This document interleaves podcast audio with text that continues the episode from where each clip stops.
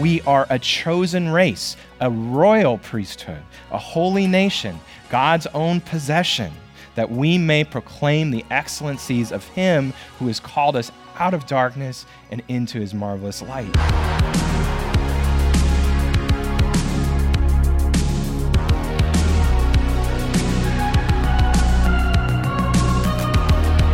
You're listening to a sermon series titled Romans, preached at Shoreline Church.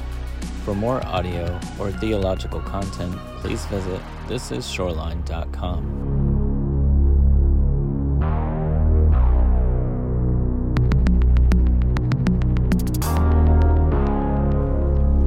Well, I have the distinct privilege to bring the word this morning. Pastor Pilgrim has the privilege to be preaching at another church here in the area. He's preaching at Bethel Mennonite uh, this morning out on Fruitville Road. Uh, it's a church that we've gotten to know uh, the, the pastor, Pastor Sean Otto. We've gotten to know him uh, fairly well over the last couple months. He's a, he's a solid brother, and he is leading that church along with the other elders there in a wonderful direction. Uh, and so he asked Pastor Pilgrim if he would come and teach this morning. Uh, but we are continuing in our study in Romans 15. Uh, and today we're going to be learning about the ministry heart of our triune God. But of course, before we study these verses, we need to be reminded about this book that we hold in our hands because it is God's inerrant word. He has given it to us, and His word is profitable for doctrine, for reproof, for correction, for instruction in righteousness, that the men and women of God may be equipped for every good work and complete. There is a man named Hippolytus. He was a third century church father. And he defended the faith against some early heresies that popped up in the church. And he also stood very firmly on the authority of God's word, what we know today as sola scriptura. And this is what he said There is, brethren, one God, the knowledge of whom we gain from the Holy Scriptures and from no other source. For just as a man, if he wishes to be skilled in the wisdom of this world, will find himself unable to get at it in any other way than by mastering the dogmas of philosophers, so all of us who wish to practice piety will be unable to learn its practice from any quarter than the oracles of God. Whatever things, then, the Holy Scriptures declare, at these let us look. And whatsoever things they teach, these let us learn. So may we be taught and learn from God's word this morning. Let's pray once again, ask the Holy Spirit to help us. Holy Spirit, we do ask that you would open our eyes and minds to your truth this morning. We know that you do the work of guiding us into all truth. And so, Lord, as we look at this passage, we ask that you would conform our lives to it, that we would come to it in humility and reverence and be asking, How we need to change how we need to look at this passage, Lord. We ask, that, we ask that you would protect us from error this morning as we go through these verses, and that you would have all the glory as we, uh, as we are in your word. In Jesus' name, amen. Amen. Well, just a, a, brief reminder of where we've been. Uh, since chapter 12, Paul has been instruct, instructing us on how we are to live out our Christian lives uh, both in view of believers and unbelievers. And he begins chapter 12 by setting the foundation that all of this is out of worship to the Lord, that we give our lives as a living sacrifice to Him, not to conform to this world, but to be conformed to Christ. And the Lord has given us all spiritual gifts to be used for His glory, for the building up of the church. And these gifts are to be used with generosity, with zeal, and with cheerfulness. The rest of Romans 12 gives us marks of a true Christian in how we love our brothers and sisters in Christ and in how we act towards unbelievers. Uh, in chapter 13, Paul zooms out to the topic of civil government, and he shows us that government has indeed been instituted by God and is given a sphere of authority. So we are to pay taxes and we are to submit to governing authorities as long as they stay in their sphere of authority and they do not ask us to disobey God's word. And we always proclaim that Christ is Lord and Caesar is not. Uh, chapter 14 and the beginning of 15 bring us into more familiar, uh, f- familiar territory, what we've been studying recently. And we remember that we are not to quarrel over disputable matters, but to pursue peace and mutual upbuilding, no matter if we are the weaker or the stronger believer. And last Sunday, we saw how the salvation of the Gentiles has always been a part of God's plan. It has been prophesied by the patriarchs, promised to the patriarchs, prophesied by the psalmists and the prophets, all leading up to this point. So today, we transition into the last train of thought that Paul has for us. And from verse 14 here through the end of the book, we see Paul's personal thoughts, his plans, and some final instructions and greetings as he closes out his letter to the Romans. As many of you know, we, Katrina and I, we've had the privilege, we had the privilege of serving with Global Serve International for 12 years, both in Siberia and here locally as part of the home office staff. And part of my role was to represent the mission organization at churches, at conferences, and at universities. And so I would go to universities like Liberty, I was there several times, and I would go and I would talk with college students. And I've talked with hundreds of students over the years about going into missions. And over time, though, I began to see a theme that had come out in many of our conversations. Although these students were mostly sincere, they love the Lord, they desire to serve Him, they were raised with some form of a Christianized American dream. And it comes out like this What do you want to do with your life? What do you love? What are you passionate about? What talents do you have? Well, pick something that you're passionate about, and the Lord will use that for the kingdom. Now, while it's true that the Lord does desire to work through our talents, through our desires, through the things we love, and that we are called to use Him for His glory, this is the wrong place to start.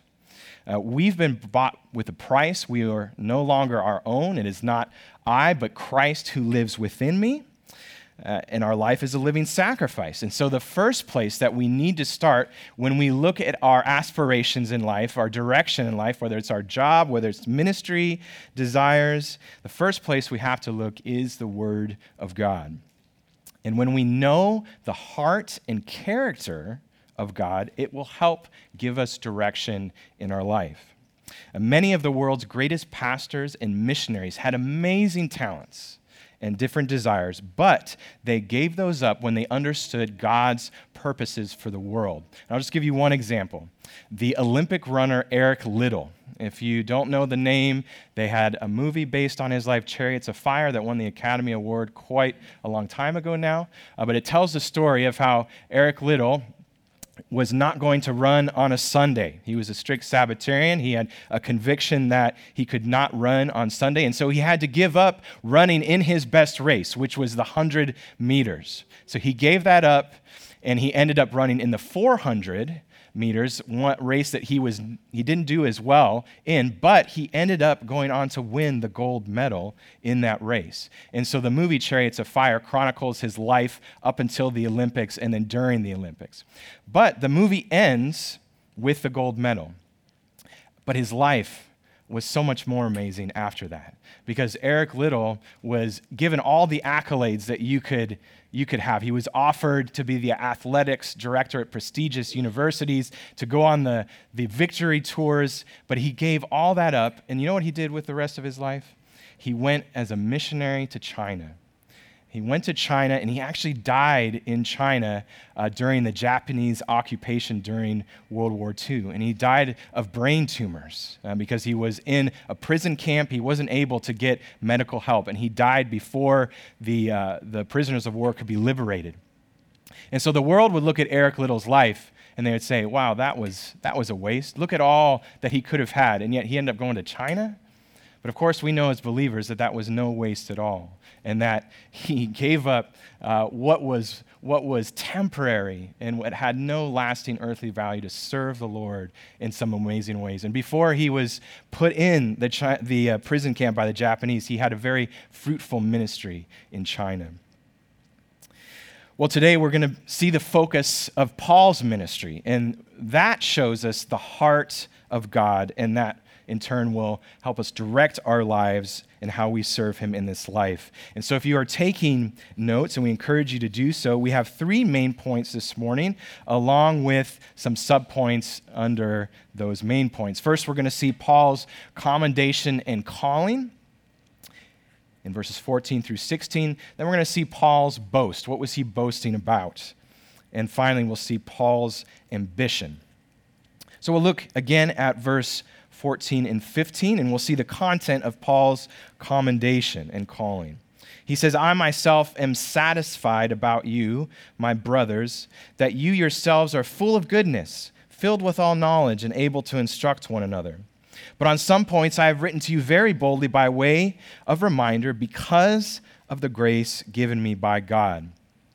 So, as we look at Paul's personal note to the church, we remember that Paul had not yet been to Rome. He had not met this church yet. He was writing them from the city of Corinth at the close of his third missionary journey. And do you remember his desire way back in chapter 1? In verse 11, he says, For I long to see you that I may impart to you some spiritual gift to strengthen you, so that we could be mutually encouraged by each other's faith, both yours and mine. And even though they had not yet met, Paul speaks to the church very warmly and very boldly, instructing them on some crucial issues, both in doctrine and in practical application. And here he says, I am satisfied. Other translations say, I am convinced. And so, what is he convinced of? Well, this will give you your three subpoints here. Number one, he's convinced that the believers are full of goodness. Number two, that the believers are knowledgeable. And number three, that they are able to instruct one another. And this is very high commendation. And it happened apart from Paul's influence here in this church because Paul did not plant the church at Rome, it was planted by others. We're not sure who planted that church. But only the church in Thessalonica received higher praise in Paul's view than the church at Rome. So, what are these three things that he commended them for? Well, first, goodness. And this refers to their high character and their moral living. And we know that goodness is a fruit of the Spirit, it's something that the Spirit produces in us. And in Romans, except for the issue of believers judging one another out of food and the Sabbath, Paul mentions really no particular issues or problems in the church. And they were, of course, not perfect, but we're told that they demonstrated goodness. And this shows that they hated evil and they loved righteousness. They were obedient to the Lord and displayed kindness, generosity, and humility. Next, knowledge. And this is not referring to just general worldly knowledge, but a deep knowledge of the truth of the gospel. And this shows that they love sound doctrine. And the words that Paul said to the Colossian church could very well apply to them. Colossians 2 says, that their hearts may be encouraged, being knit together in love, to reach all the riches of full assurance of understanding and the knowledge of God's mystery, which is what? which is Christ, in whom are hidden all the treasures of wisdom and knowledge. And John MacArthur points out that virtue and truth, described here as goodness and knowledge, are inseparable. You can't, you can't separate these. This means that they knew God, they knew His truth, and by the power of His Spirit, they were committed to living holy lives. And friends, may that be said of us as well today here in 2022 at Shoreline Church. Well, these two qualities, though, lead us to the third commendation able to instruct one another. So, when we display goodness and when we have a knowledge of the gospel and of sound doctrine, we are able to instruct one another. Other translations use the word admonish, and the Greek word is noutheteo, and it means to encourage, to warn, or advise. And it's from this word that it's used eight times in the New Testament that we have the term nouthetic counseling. And that describes how we are to biblically counsel one another in the faith. And this is an important point because we learn here that as believers, as members of the body of Christ, we are called to be counseling one another in the truth of God's word. And it's unfortunate and it's sad that when we think of the word counseling, that we have been convinced that it has to be done by somebody outside the church and by a person who is trained in the principles of secular psychology. We seem to ignore the fact that most schools of psychology, most schools of thought in this area are in extreme opposition to God's word. And it continues to be unfortunate that many Christian universities who would say that they stand on the authority and sufficiency of God's word, that they also teach and point their students to secular thinking in this area. And in doing so, they show that they do not truly believe that God's word is sufficient for all matters. And we could talk more about this, but I'll stop here and just say that God's word is very clear that we are called to counsel one another. And also, God has gifted some people in his body to be able to counsel very well. And if you have a desire in this area, if you if you believe you are gifted in this area, we would recommend that you get instructed and certified by ACBC, the Association of Biblical of Certified Biblical Counselors. We have a couple ladies in our church who are certified, uh, and we're very thankful for them. Well, in verses 15 and 16, we move from Paul's commendation to Paul's calling. What was his calling? Well, verse 15 shows us that Paul, and in turn all pastors, are called to teach the whole counsel of God with boldness. And we see this in other places as well. In Acts 9:27, it says that Paul preached boldly in the name of Jesus. In Acts 13 and 14, it says the same thing about Paul and Barnabas together. And then the same thing happened in Ephesus in Acts 19:8. Paul entered the synagogue and for three months spoke boldly, reasoning and persuading them about the kingdom of God.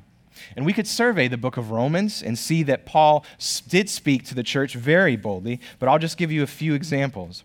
In Romans 6, he clearly speaks to sin in the life of a believer, saying that we do not present the members of our body as sin to be instruments of unrighteousness. No, we are to present ourselves to God as those alive from the dead, instruments of righteousness.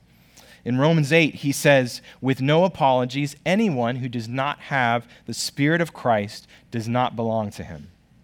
In Romans 12, he confronts our pride and tells us that we should not be thinking of ourselves more highly than we ought to think. And we could go on.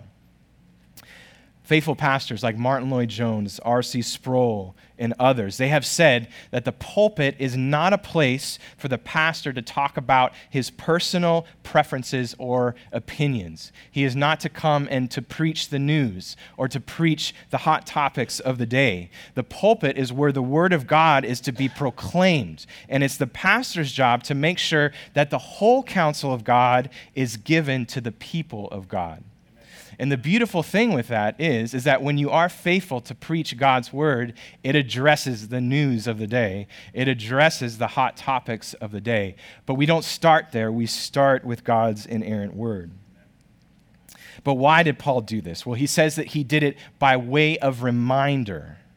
And it's not that these believers didn't know these truths. They did, but they needed to be reminded. And that's true for us as well, isn't it? All throughout Scripture, we are exhorted to remember the truths of the gospel, the truths of Scripture. We are prone to wander, as we just sang, prone to forget, prone to be too familiar, prone to be calloused and complacent. And that's what Paul encouraged Timothy to do to keep reminding the believers under his care in order that they would be constantly trained in the words of faith and of the good doctrine that you have followed. How was Paul to do this? Well, it says through the grace of God that enabled him to do it. And this speaks to Paul's divine mandate and authority to proclaim the word. And we saw that once again in the very beginning of Romans, the very first verse. Paul, a servant of Christ Jesus, called to be an apostle, set apart for the gospel of God. So this says that he wasn't writing this letter out of his own personal beliefs. He wasn't writing it just because he had a desire to write it, he wasn't writing it because of his own wisdom. No. He wrote the letter by the order of God to teach the truth of God. Now, there's no more apostles today, but God gives grace to each of us. He has gifted every believer, all of us, by his grace. And we must use those gifts according to Romans 12:6 for the building up of the body of Christ. Well, verse 16 gives us more specifics as to Paul's ministry calling. Look at verse 16 again. It says, To be a minister of Christ Jesus to the Gentiles in the priestly service of the gospel of God, so that the offering of the Gentiles may be acceptable, sanctified by the Holy Spirit. So we know from the book of Acts that Paul had been commissioned to be a missionary to the Gentiles. And he mentions it again here in Romans, Romans 11 13. He says, I am an apostle to the Gentiles. But the main aspect of Paul's ministry in this verse that I want to emphasize is how Paul describes himself as in the priestly service of the gospel of God.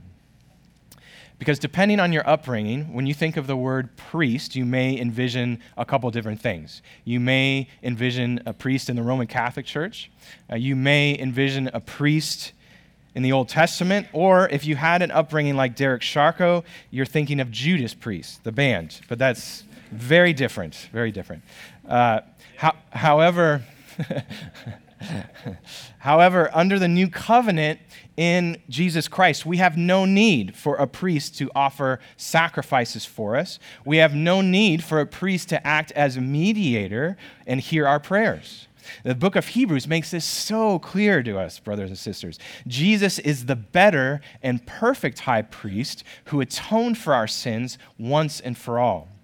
Hebrews 3. Since then, we have a great high priest who has passed through the heavens, Jesus, the Son of God. Let us hold fast our confession. For we do not have a high priest who is unable to sympathize with our weaknesses, but one who in every respect has been tempted as we are, yet without sin. Let us then with confidence draw near to the throne of grace, that we may receive mercy and find grace to help in time of need. We have one mediator 2 Timothy 2 For there is one God, and there is one mediator between God and men, the man Christ Jesus, who gave himself as a ransom for all, which is the testimony given at the proper time. Furthermore, the Bible actually teaches the priesthood of all believers. 1 Peter 2 As you come to him, a living stone rejected by men, but in the sight of God chosen and precious, you yourselves, like living stones, are being, being built up as a spiritual house to be a holy priesthood, to offer spiritual sacrifices acceptable to God through Jesus Christ. And later, Peter says as well that we are a chosen race, a royal priesthood, a holy nation, God's own possession, that we may proclaim the excellencies of Him who has called us out of darkness and into His marvelous light. And so, this is what Paul means when he describes himself as in the ministry, in the priestly service of the gospel. And there's no longer a priestly office today. This has been fulfilled in Christ. And you'll notice that Paul does not call himself a priest, he calls himself here a minister of the gospel. And in the New Testament, the leaders of the church, they are not called priests, they are called uh, elders, servants, pastors, shepherds. And yet, we, each of us, have a priestly ministry before the Lord. Like we prayed at the beginning, it's not a sacrifice of bulls and goats, but a sacrifice of praise, our life as a living sacrifice. And we also see here something very interesting. We see here that those who come to know the Lord through the proclamation of the gospel are figuratively described as an offering to the Lord.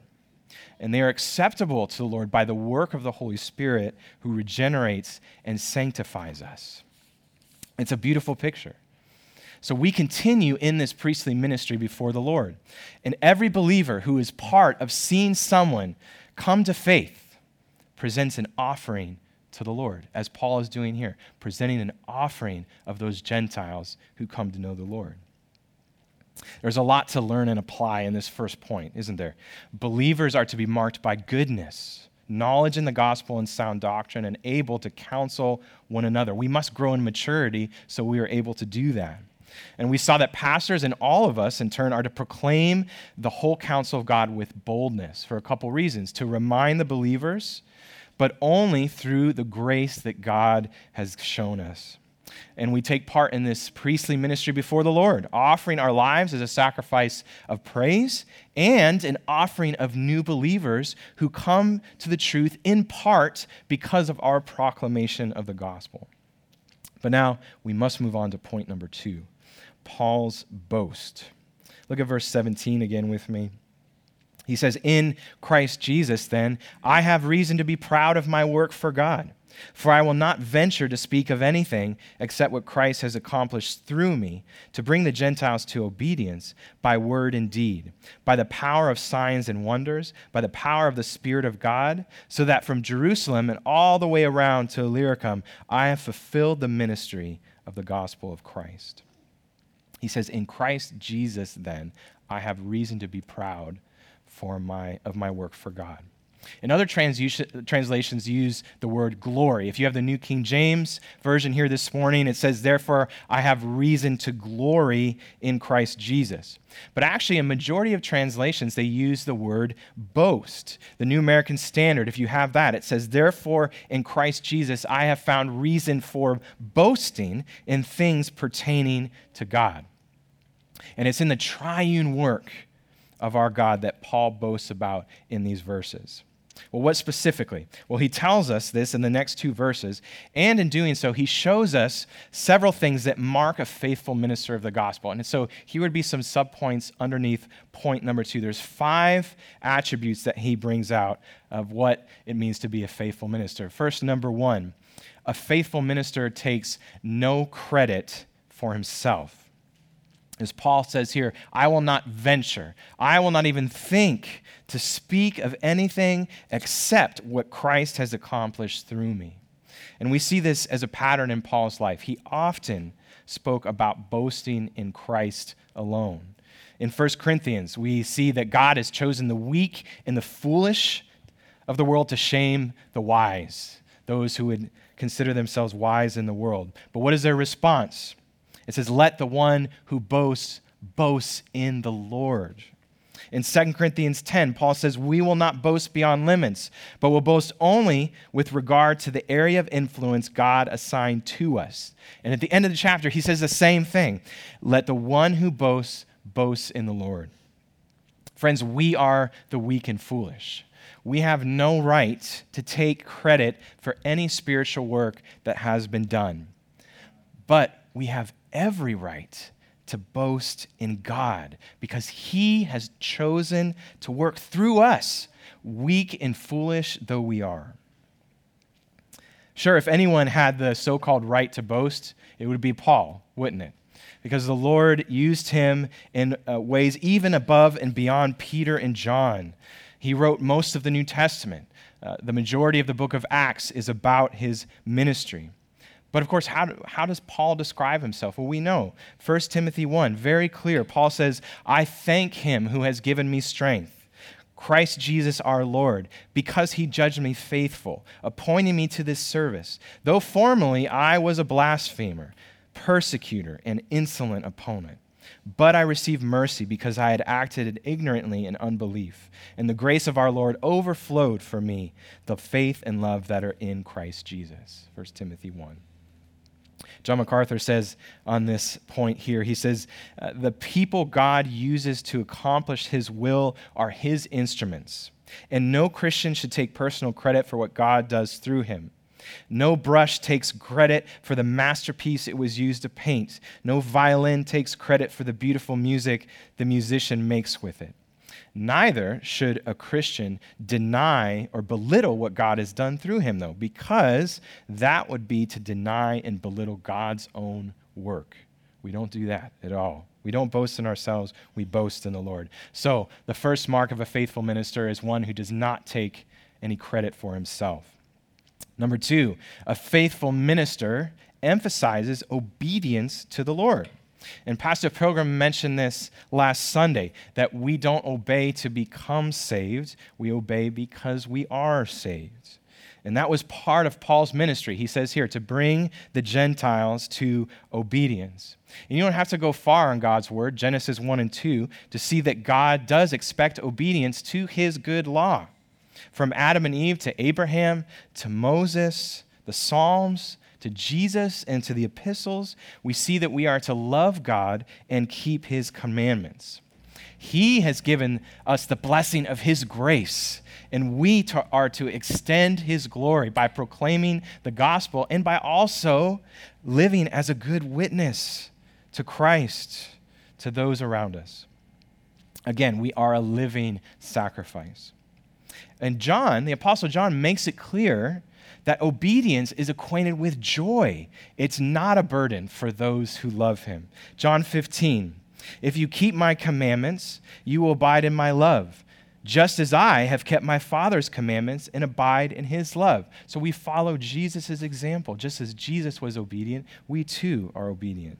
These things I have spoken to you, that my joy may be in you, and that your joy may be full. Did you Ever sing the little chorus that goes along with this song? This is my commandment that you love one another, that your joy may be full. Anybody know that? I grew up singing it.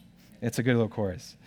Um, greater love has no one than this that someone lay down his life for his friends. You are my friends if you do what I command you. John 15, 10 through 14. So the second mark of a faithful minister is one who emphasizes obedience to the Lord. Third, a faithful minister has integrity. Christ worked through Paul by, wo- by both by what he said in word, if you look at verse 19, by word, what he said, and deed, by what he did to bring the Gentiles to obedience. And Paul's life was consistent, we know, with the message that he was preaching. And may that be the same for us. May the Lord bring us to repentance as He reveals areas of hypocrisy in our lives. Because one of the biggest problems in the church today is so called pastors who are clearly in it to tickle ears, and they live their lives in disobedience to God's word. They shipwreck the faith of some, and the world mocks Christ when their sins become known. A faithful minister, of course, is truly saved and, and lives not a perfect life, of course, but a life of repentance, a life of integrity, desiring to live a life of obedience in order to display the matchless worth of our Savior. Well, we see the fourth and fifth marks in verse 19. Look at verse 19 again. By the power of signs and wonders, by the power of the Spirit of God so that from Jerusalem and all the way around to Illyricum, I have fulfilled the ministry of the gospel of Christ. And so, our fourth mark is that a faithful minister relies on the power of the Holy Spirit. And just as a note, as we begin this, have you already seen the Trinity in these verses? It's so clearly displayed. It's wonderful to see. Called by God as a minister of Jesus Christ, working by the power of the Holy Spirit. We see each member of the Trinity and his work on display.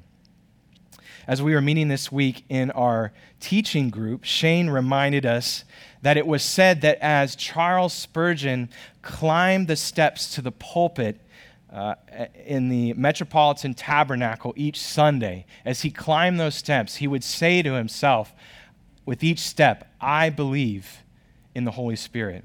I believe in the Holy Spirit. Why did he say that? Because he was nervous? No.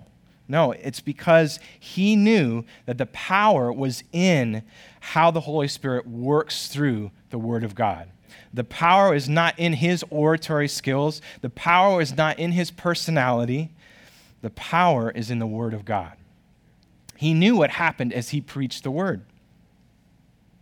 We just sang a new song of worship to the Holy Spirit this morning. But another great song that we sing here from time to time is the modern hymn, Holy Spirit, by Keith and Kristyn Getty. And the first verse goes like this Holy Spirit, living breath of God, breathe new life into my willing soul. Let the presence of the risen Lord come renew my heart and make me whole. Cause your word to come alive in me. Give me faith for what I cannot see. Give me passion for your purity. Holy Spirit, breathe new life in me. And Paul's clear about this in verse 19 that everything he did in his ministry was only by the power of the Holy Spirit. In the early church, the books of the New Testament were still being written, and so they did not have God's complete revelation that we have the privilege today to hold in our hands. And so in this time, God sometimes used signs and wonders through the apostles to confirm the message of the gospel. Today, however, we have no need of miraculous signs and wonders because we have God's complete inerrant word. And the sign, and this is not one of the five, but another sign you could say of mark of a faithful preacher is not any signs, but sound doctrine. Does the preaching match God's word? And you could think of the Bereans in Acts 17. It's very interesting because just in Acts 16, we see how Paul was miraculously delivered from jail. We have the story of the Philippian jailer, uh, Acts 16:31, believe on the Lord Jesus Christ and you will be saved. And then it's followed up in the next chapter with the story of the Bereans. Now the Bereans would have undoubtedly heard about all the miraculous things that was happening through Paul, through Peter and John. They may have even seen some of these signs. We do not know. But what was their response? They didn't hear these things and say, oh man, wow, look at these. We hear these guys are doing amazing things. They must be men of God. No, no, no, no. What was their response? It says that they searched the scriptures in order to see if what Paul was proclaiming was true. And they would have searched the Old Testament to look at the prophecies and see if that was accurate according to the Messiah. So that may that be our posture as well as we evaluate churches and pastors, different teachers. Now, this does not mean that God has stopped healing. We're, we're told to pray for those who are sick, and we know that God does heal according to his time and purpose. And sometimes we even hear of amazing things that the Lord is doing around the world. But the apostolic age is long over, and we do not need or do we see the types of signs and wonders that took place in the New Testament. And anyone, friends, who is walking around today claiming apostolic authority to heal or do miracles on command is a charlatan and a false teacher. We are to mark and avoid these people. But truly, though, the most miraculous authentication of the gospel is not signs and wonders. It has and it always will be the regeneration of a human soul from sinner to saint. The work that God does. We've gone from being an enemy of God to being invited to his table. We've gone from the kingdom of darkness to the kingdom of light. And the power of the Holy Spirit is most powerfully demonstrated in the change of the human heart. And so, our final mark of a faithful minister is a faithful minister, very simply, completes his work. And we see this in how Paul summarized his ministry up to this point. He says, From Jerusalem and all the way around to Illyricum, I have fulfilled the ministry. And so the faithful minister uh, completes what God has called him to do. And we know from Paul's missionary journeys, I'm sure you probably have maps in the back of your Bible that you could, you could see where he went, uh, that he traveled through modern day Turkey, he traveled through Greece, Macedonia, and even to Illyricum. Well, where is Illyricum? Well, uh, today it is located in what used to be called Yugoslavia, uh, but now is a couple countries Kosovo, Serbia, Montenegro, and Bosnia Herzegovina. It's basically just north of Greece a little ways. Uh, and the travel that Paul had, it spanned 1,400 miles. He traveled quite a bit. And we know, of course, that he goes to Rome and eventually he goes to Spain as well. So, through trials, through multiple persecutions, uh, sickness, hardships, shipwrecks, tough travel, through friends deserting him, Paul was faithful to complete his ministry. And we know some of his last words, don't we? Where he says, I have fought the good fight, I have finished the race, I have kept the faith.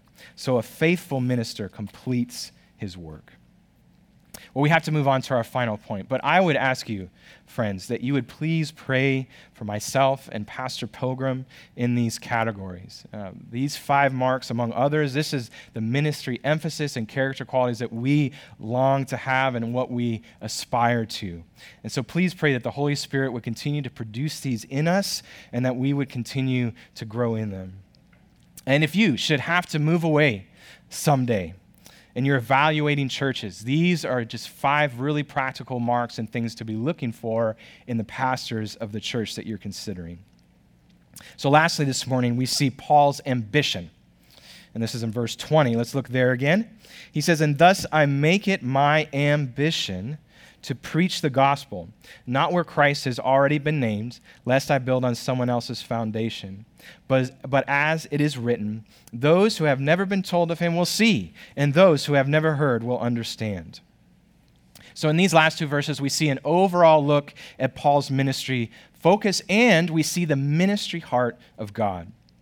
And as we look at the ministry of Paul, we know that he was a pioneer missionary church planner. He preached the gospel where no one had been and where the name of Christ had not been named. And this focus continues to give us our marching orders for today, as there are still, almost 2,000 years later, places where the name of Christ has not been named. People groups who have no church and the Bible has not yet been translated into their language. But remember, this focus doesn't just come from Paul, it comes from the very heart of our triune God. We were reminded about it last week in the previous verses when it was prophesied that there would be praise among the Gentiles, that in Christ the Gentiles would have hope. Abraham was blessed so that his descendants would be a blessing to all nations, to the world. And Israel was raised up as a missionary nation to the world. And we, as Abraham's spiritual offspring, we continue in this work today. And if you've been at Shoreline for any length of time, you've heard this over and over again. And we will keep stressing it because this is at the heart of our God. The church in America has largely lost a biblical missiology. The word missions has been downgraded to mean everything under the sun, and the majority of missionaries and missionary dollars go to already reached places. Now, we're about to see here that it's not wrong, of course, to send resources and money to reach places, but we have it way out of whack in our current time. Paul says that the focus should be to these unreached places of the world. But then he follows that up with, lest I build on someone else's foundation. And so if we look at this from another angle, we see that building another pastor's foundation is part of God's plan for establishing and maintaining his church. You remember 1 Corinthians 3 6? It says that I planted, Apollos watered, but God gave the growth. So in this situation, Paul had come in, he had planted the church, and Apollos came along later and continued to pastor and to help build up the church. And for those who are church planners, especially missionaries, the goal is to always pass on the church to a Timothy, to an Apollos, to a plurality of elders who are qualified according to the qualifications in God's word, to indigenous leaders that have been raised up that will continue to build on that foundation and grow and mature the church. That is always the focus to work, missionaries to work themselves out of a job. Well, in concluding this thought, Paul quotes from Isaiah here Isaiah 52 15 to show God's desire for the word, the world. We can read it again that those who have never been told of him will see, and those who have never heard will understand. And so, the context of Isaiah here in chapter 52 is the exaltation of Jesus Christ after his completed work on the cross. Uh, but Paul uses it in a broad application to illustrate the process of worldwide evangelism. Uh, this, of course, has its ultimate fulfillment in when Christ returns, when every knee will bow and every tongue confess that he is Lord. So, friends, what do we learn about the ministry heart of God this morning? Well, we could work backwards in our text and see a couple things. First, we see that he desires the gospel to be preached where there is no knowledge of his son. that the church planner must rely, and we in turn as well, we must rely on the power of the Holy Spirit and preach the true gospel along with the whole counsel of God's word with boldness. When that is done, the pastor can be confident in the work he has accomplished with all boasting, going back to Christ for any fruit that comes of his ministry and for all of us as we as believers grow and we are sanctified by the holy spirit we will display goodness knowledge of sound doctrine and be able to instruct to admonish to counsel one another in the faith and all of this only happens because of the grace of god that has been shown and displayed in our lives through the redemption that is in christ jesus although Paul is writing specifically about his, uh, his ministry here, when we zoom out, we see the larger picture of God's desire for the world and for every believer. And so our response to this is thankfulness for his work and obedience to his word. And so the question I'd like you to consider as we close this morning is this Does the direction of my life agree with the ministry heart of God. And this is for young and old, every station of life. And we see from this passage that it's his desire for the gospel to go to every nation. It's his desire that the church would walk in the fruit of the Spirit, growing into maturity, instructing one another. So, do the decisions you make in life reflect this?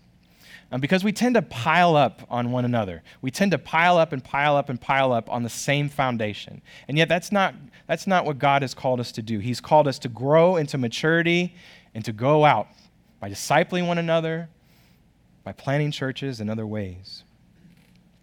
And if you are here this morning as, as well, and if you have not been born again, if you have not come to know Christ, if you have not truly repented, that means to turn from your sin and to trust only in Christ. These last two verses quoted from Isaiah 52 have special meaning for you as well. Because according to this, that those who have never been told that they are blind, they do not see. And those who have never heard, they are still walking in foolishness. They are not walking in wisdom. They do not know.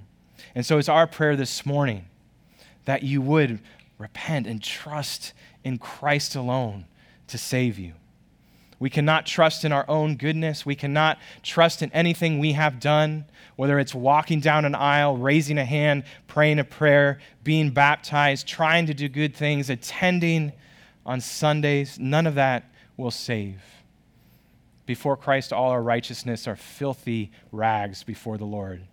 We are told that we are condemned. We stand condemned before God. We are under his wrath and we are headed for hell if not for the work of Christ on the cross. God sent his Son to be the Savior of the world, and we would love for you to know with 100% certainty that you are his child, that you have been born again. So, please, there's so many of us here that would love to talk with you, myself included. We can pray with you afterward. But I want to close with the lyrics of another modern hymn from Keith and Kristyn Getty, and it's called For the Cause, and it's very appropriate for us this morning. For the cause of Christ the King, we give our lives in offering, till all the earth resounds with ceaseless praise to the Son. For the cause of Christ we go, with joy to reap, with faith to sow, as many see and put their trust in the Son. It's Christ we proclaim, the name above every name, for all creation, every nation, God's salvation through the Son. Amen. Let's pray together. Lord, we thank you again for your word this morning, for the truths that are here for us. We thank you that we see, Holy Spirit, your work on display. Lord, please help us Please, Lord, we come in repentance to you this morning when we work out of our own strength, when we do not rely on your power to work through us, Lord. We thank you that we see all of the Trinity on display, that we work because of the redemption that is in Christ Jesus. We work because we have been called by God. We have been shown such amazing grace by Him, Lord. And so we ask this morning that you would work through us as a congregation, as this church here. Lord, that we would be about your business, that we would consider in our lives the direction we are headed in. Lord, may we be about extending your glory to every nation, the salvation that comes through the Son. And so, Lord, we, we come in song now, and we thank you that this work can only be accomplished through Christ and through Him working in us. It is not I, but yet Christ who lives and works in us. And it's in His name we pray. Amen.